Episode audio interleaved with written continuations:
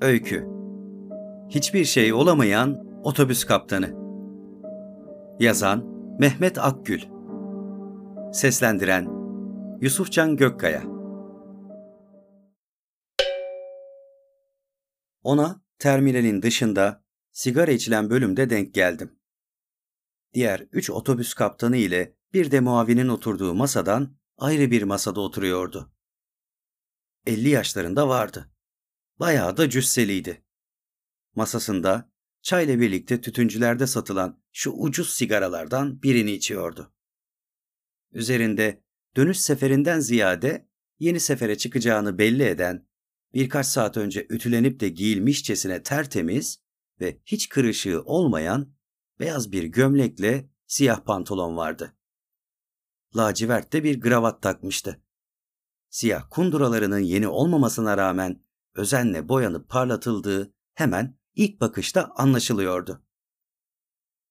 Tüm bu özenli giyim kuşamı ve sağlıklı, tıraşlı yüzü, cüsseli bedeniyle de birleşince gittiği yerlerde korku ve endişeye sebep olup buna mukabil tanınmamış olmanın verdiği merakla da saygı uyandıran bir Orhan Kemal karakteri ortaya çıkarmıştı. Boğumlu parmakları arasına yerleştirdiği sigarasını içerken ve çayını yudumlarken takındığı ağırbaşlılıktan bekleme odasına gün görmüş ve birçok badire atlatmış insanlardan neşet edip aynı zamanda da onları düşünceye sevk eden ve bu nedenle de ortamı ister istemez sükuta boyan havaya benzer ağır bir hava yayılıyordu. Yalnız bu havada yanlış giden bir şeyler de var gibiydi. Çünkü az ötesindeki diğer otobüs kaptanları ve yanlarındaki tek muavin bu havadan bir haberdiler. Belki de onunla uzun süredir tanıştıklarından benim aksime bu havanın etkisinden kendilerini az buçuk muaf tutuyorlardı. Salonda bekleyen benden başka orta yaşta bir erkek yolcu daha vardı. Karst marka tek valizine oturduğu masanın arkasındaki duvara dayamış, bir köşede çay içip poğaçasını yiyordu. Konuşulanlara kulak kabarttığı söylenemezdi.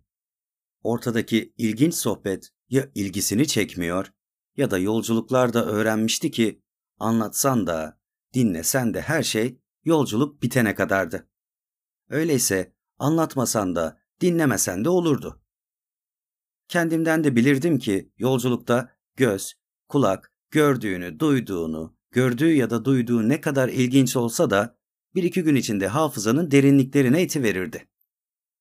Yalnız içimden bir ses bu durumun bu sefer farklı olacağını söylüyordu. Kaptanlar çay söyleyecek olunca tek başına oturan kaptana da seslendiler. "Çayını tazelesinler mi baba?" Bu teklifte samimiyetten ziyade benim o an nedenini bilmediğim gizli bir istihza da vardı. Cevap vermeyip başını salladı. Çaycı masalara çayı bırakıp çekilince ötekiler "Anlatsana be baba, nasıldı senin şu felsefen?" diyerek gülüp sataştılar ona. O bu gelişmeleri kendisine gösterilen bir yakınlık olarak algılayıp "Hangisi?" dedi. "Hangisi olacak baba? Börtü böcek felsefesi işte." "Ha, şu felsefe. Durun anlatayım." dedi. Sigarasından bir nefes çekti. Çayından bir yudum aldı, anlatmaya başladı. "Şimdi altımızda teker. Onun da altında yol. Onun da altında toprak. Onun da altında solucan ve börtü böcek. Tersinden gidersek en altta börtü böcek, solucan, onun üstünde toprak, onun üstünde yol, onun da üstünde teker, onun da üstünde otobüs ve nihayetinde bizler. Bizler ki birer eşrefi mahlukatız. Tekeri ve otobüsü icat ettiğimiz için de en üstteyiz. Ama gün gelir börtü böceğin, solucanın yanında oluruz ki onun için kaptanım diye öyle kasım kasım kasılmayalım. Vitese de öyle şak diye asılmayalım." Ötekiler "Yaşa be baba!" diye bağırdılar. O da onların coşkusuna ortak olmak istiyordu. Ama nedense kendini tutuyordu. Yine de hafifçe tebessüm etti. Belli ki bu onun konuşması için diğerlerince girizgah niyetine bir davetti. Ve o da daveti seve seve kabul etmişti. Konuşmasını sürdürdü. "Her şey yolundaymış. Kalkabilirmişim. Nah, yolundaymış." Diğerlerini güldürdü bu söz. De bakayım bana, gittiğin yoldan başka yola direksiyonu kırabiliyor musun? Yok. Yolundaymış eşşoğlu eşek. Ne anlarsın sen yoldan? Öfkelenmişe benziyordu. Sözcükler ağzından bir tirat gibi çıkıyordu. Kolay mı lan otobüs kaptanı olmak? Deyyus, ne bilecek bir hayatın, bir yolculuğun kaptanı olmuş mudur ki hiç? Olmamıştır baba, olmamıştır diye onayladı kaptanlardan biri. Bir otobüs teslim etsen ne yapar? Götürür şarampole yuvarlar, haksız mıyım? Haklısın baba, dedi aynı kaptan. Haklıyım ya. Kaptanlık senin tamam demenle tamam olmuyor ki. El, ayak, düşünce hepsi bir arada aynı anda olacak. Kalkmış tamam diyor. Biz bilmiyor muyuz lan tamam olup olmadığını? Bilmez miyiz baba, dedi az önce söze karışan kaptan. Kimden bahsettiklerini pek anlamadım. Herhalde seferden önce onlarla gevezelik eden şu değnekçi, simser ya da çığırtkan olarak bilinen kişileri kastediyorlardı. Ya da yazıhanedeki görevlileri. Sözleri az önceki ağırbaşlılığını bende biraz örselemiş gibiydi. Sözlerinde hayattan mı, okumaktan mı damıtıldığını bilmediğim ince düşünceler olsa da sinirli bir kişiliği olduğu belliydi. Onlara dönüp "Siz şimdi Abdüş'ü de anlat dersiniz," dedi. Ötekiler de evet anlamında kafalarını salladılar. Dedim ki bizim Abdüş'e, "Öp bakayım lan kraliçemizin elini." Abdüş anlamadı. Lan Abdüş, güdük Abdüş. Düşüncelerinde senin gibi güdük, senin gibi cücük kalmış. Yine anlamadı. Abdüş'e yetiştiririm ha baba, dedi tek muavin. Yetiştir oğlum, yetiştir, ne olacak? Abdüş bir şey diyemez bana. Cürmü kadar yer yakar. Sen bilirsin baba, demedi deme. Boş ver sen şimdi Abdüş'ü de anlatacaklarımı dinle. Bir ana geldi öyle yaşlı ötesinde berisinde mahiyeti. Allah uzun ömür versin. Bir ömre kim bilir neler neler kaç savaş sığdırmıştır. Kim bilir mahiyetindekilerini o güne kadar nasıl da koruyup kollamıştır. Yüzüne bakınca neler çektiği bizim yollara benzeyen o derin kırışıklıklarından anlaşılıyor ama bizim Abdüş bunları anlamaz. Bunlar ince düşünceler. Ama dedimse tam ana sizin anlayacağınız bir kraliçe. Tabii kolay mı bu hayatta ordusuz, ülkesiz, bayraksız, devletsiz kraliçe olup da yoluna devam etmek? Kolay değil. Ben böyle kaç kraliçe taşıdım, bilirsiniz. Bu kraliçeler en çok doğudan çıkar. O da belli ki bir savaşı omuzlayıp benim otobüse denk gelmiş. Abdüş oğlum, dedim, anayı yorma. Ana da sağ olasın evladım, dedi. Ne demek ana? Vazifemiz size hizmet etmek, dedim. Kavimler göçüymüş. Asıl kavimler göçü işte bu arkadaşlar. Siz parça parça olduğuna bakmayın. O parçaları toplasak Hun İmparatoru Atilla'nın ağzı açık kalırdı. Bu sebeptendir ki sizi bilmem ama ben kendimi modern bir at sürücüsü olarak görürüm. Öyle ya baba, öyle, dedi kaptanlardan biri. Dur hele dur Abdüş, diyordum. Bizim Abdüş'te kafa yok. Oğlum Abdüş, gidip geliyoruz değil mi, diye sordum bir keresinde. Yüzüme alık alık baktı. Abdüş, dedim, senin hiç gidiş gelişlerin yok mu evladım? Gidip geliyoruz ya kaptan, dedi. Yoksa gidip gelmiyor muyuz? Anlamadım meseleyi. Anlamaz tabii. Bilirsiniz Abdüş'ü. Ona göre gel gitler, iki şehir arasında gelip gitmek. Hem de benim yanımda. Severim onu sevmesine de keratayla mühim meseleler konuşulmuyor ki. Dinine yandığım biraz öte dünyadan çaksa çakmıyor.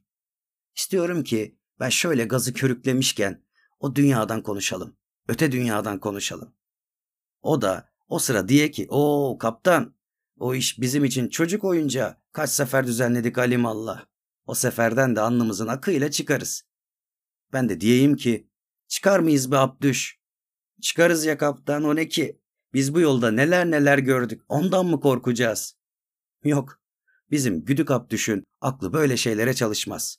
Böyle şeyler düşünemez. Onun için de böyle şeyler söyleyemez.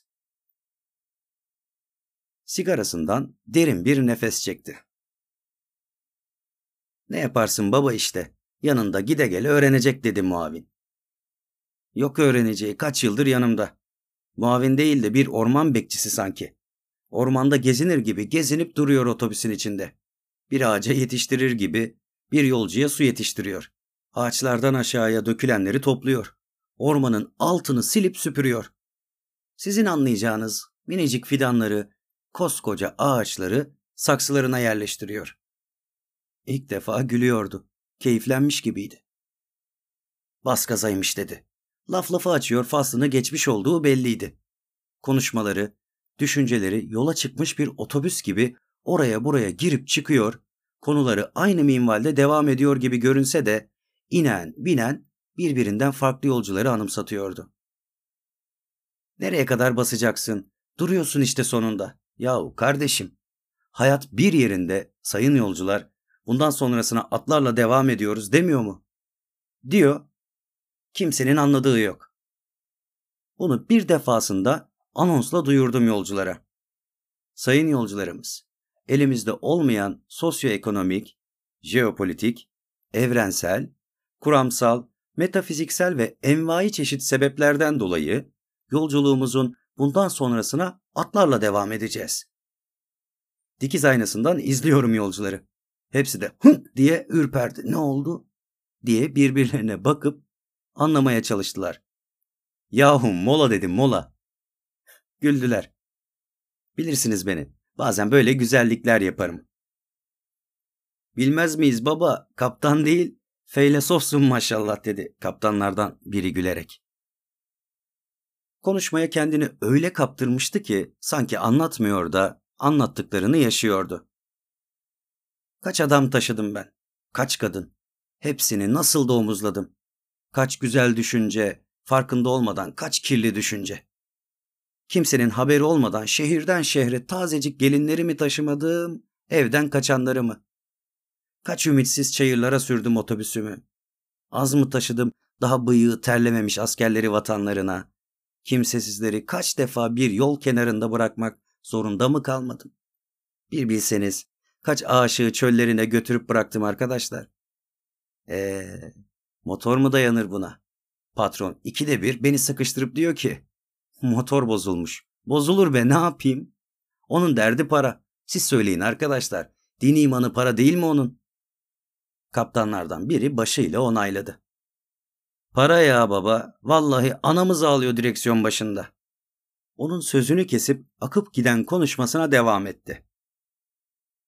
Çok zaman önce bir gün zam isteyince patron çekti beni karşısına. Bak oğlum, efendi adamsın. Birkaç şey söyleyeyim ama alınma ha. Sözlerimin hepsi o kalın kafanın alması için dedi. Hayatta iki şey vardır diyerek de konuşmasına devam etti. Onların arasında olmamaya bak. Ama aradasın. Ya okuyup adam olacaktın ya da tüccar. Sen aradasın. Onun için ne darıl ne öfkelen. Talihine şükret ki kazanın kaynasın. Eğer ki bu saatten sonra okurum, ticarete atılırım diyorsan o başka. Okuna yandığımın dünyası dedim. Parası olana beni nasıl da böyle rezil ediyorsun? Okumadık, ticarete atılmadık diye suç bizde mi arkadaş? Vermedi zammı. Şeytan dedi ki kır direksiyonu da görsün dünya kaç bucakmış ama korkarım ben Allah'tan. Tövbe çeke çeke çıktım sefere. Aradaymışım. Arada olmam mı lan? Hep iki şehir arasında. Anlayacağınızı sanmam ama söyleyeyim kardeşim. Burada sanki bir kumarbaz gibi elini yükseltti. Gide gele biz de yolculara benzedik. Düşüncelerimiz, duygularımız onların düşüncelerine, duygularına. Bir bakarım daha dünyayı tanımayan biri almış yanına kalbini, hayallerini, düşüncelerle sarıp sarmalanmış, geldiği yere hiç benzemeyen bir şehre götürüyor. Bir başkasını görürüm. Yenik düşüncelerini toplayıp gelmiş. O şekilde yaralarını sarıp sarmalayacağını düşündüğü memleketine geri dönüyor. Bizlerin arkadaşlar bir yanı kalplere yaslanıyor. Bir yanı düşüncelere. Umarım ne demek istediğimi anlıyorsunuzdur. Anlamaz mıyız baba? Dedi kaptanlardan biri. Bu arada çaylar tazelendi. Nasıl bir kaptandı bu? Böyle bir kaptan olabilir miydi? Olma ihtimaline karşı şöyle düşündüm. Demek ki otobüsünün bir yerlerine zula ettiği kitapları var. Onları seferlerde, molalarda okuyor. Başka türlü bu düşüncelere nasıl erişebilirdi ki? Yok, kaptanları küçümsediğimden değil. yolculuklarda bazılarına eşlik etmişliğim vardır. Otobüsten, arabadan konu açılmamışsa sohbetleri gayet dinlenir adamlardır. Gün görmüş olduklarından duyguları, düşünceleri şaşırtıcı derecede olgundur. Yalnız karşımda konuşan, diğer gördüğüm bütün otobüs kaptanlarından farklıydı. Pek benzemese de bu, bana çocukken annemden dolayı gitmek zorunda kaldığım SSK hastanesinde her defasında kendisine tesadüf ettiğim, her daim takım elbiseli, çantalı olan bir adamı hatırlattı. Bilmiyorum ama elindeki çantadan onun bir mümessil olduğunu sanıyorum. Doktorun odasına girmek için beklerken ya da ilaç kuyruğundayken kendini tutamaz, aniden siz derdi. Zeki Müren'i bilir misiniz? Bin kadar bestesi vardır, bin kadar. Bunu bir kez söylemekle yetinmez, birkaç defa, her defasında bir öncekinden daha yüksek bir sesle bağıra çağıra yapardı. Hakikaten bir ilaç mümessili miydi, yoksa hastaneden çıkamayan Zeki Müren aşığı bir meczup muydu? Bunu o gün de bilmiyordum, bugün de bilmiyorum. Bu kaptan da nedense bana onu çağrıştırdı. Bozulmaz mı motor? Bozulur ya, bozulur dedi tekrardan. Ne kaptan ne de muavin birinin bekleme salonuna damlamasıyla konuşmasını sonlandırdı. Ağalar dedi yeni gelen, ne var ne yok, sohbetiniz bol olsun. Bunu söylerken gülmüştü. Tek başına oturan kaptan birden ilk gördüğüm andaki vakur haline döndü. Ötedekiler yeni gelenle biraz konuştuktan sonra çıkıp gittiler. O birkaç dakika boyunca diğerlerinin arkasından hüzün dolu gözlerle baka kaldı. Niçin kalkıp da diğerleriyle birlikte otobüsüne gitmemişti ki? Çaycı, "Senin otobüsün gelmedi herhalde" diye güldü masadan çay bardağını alırken. O an göz göze geldik. Benim bir şeyler sezdiğimi anlamışçasına başını önüne eğdi. Utanmışa benziyordu. Anladım ki o, bu terminali terk edemeyen, yapmadığı seferleri anlatan, kendini bir gün çıkacağı seferlerin otobüs kaptanı olarak düşleyen biriydi. Abdüş dediği de uydurduğu muaviniydi. Kafasında yaratıp yaşattığı. Onu bu durumda görünce niçin orada olduğumu hatırlamaya çalıştım. Az sonra binip gideceğim bir otobüsü mü bekliyordum, yoksa birazdan otobüsten inip gelecek birilerini mi? Onu gördükten sonra bunun hangisi olduğunun o kadar da önemli olmadığını hissettim. Bu düşünceler içinde biraz da onu daha fazla utandırmamak adına çayın parasını ödeyip bekleme salonundan ayrıldım. Yanından geçerken nedendir bilmem, onun da duyacağı bir ses tonuyla ağzımdan şu sözler dökülüverdi. "Boşver ve kaptan, kırıver direksiyonu, gidilecek başka yol mu yok?"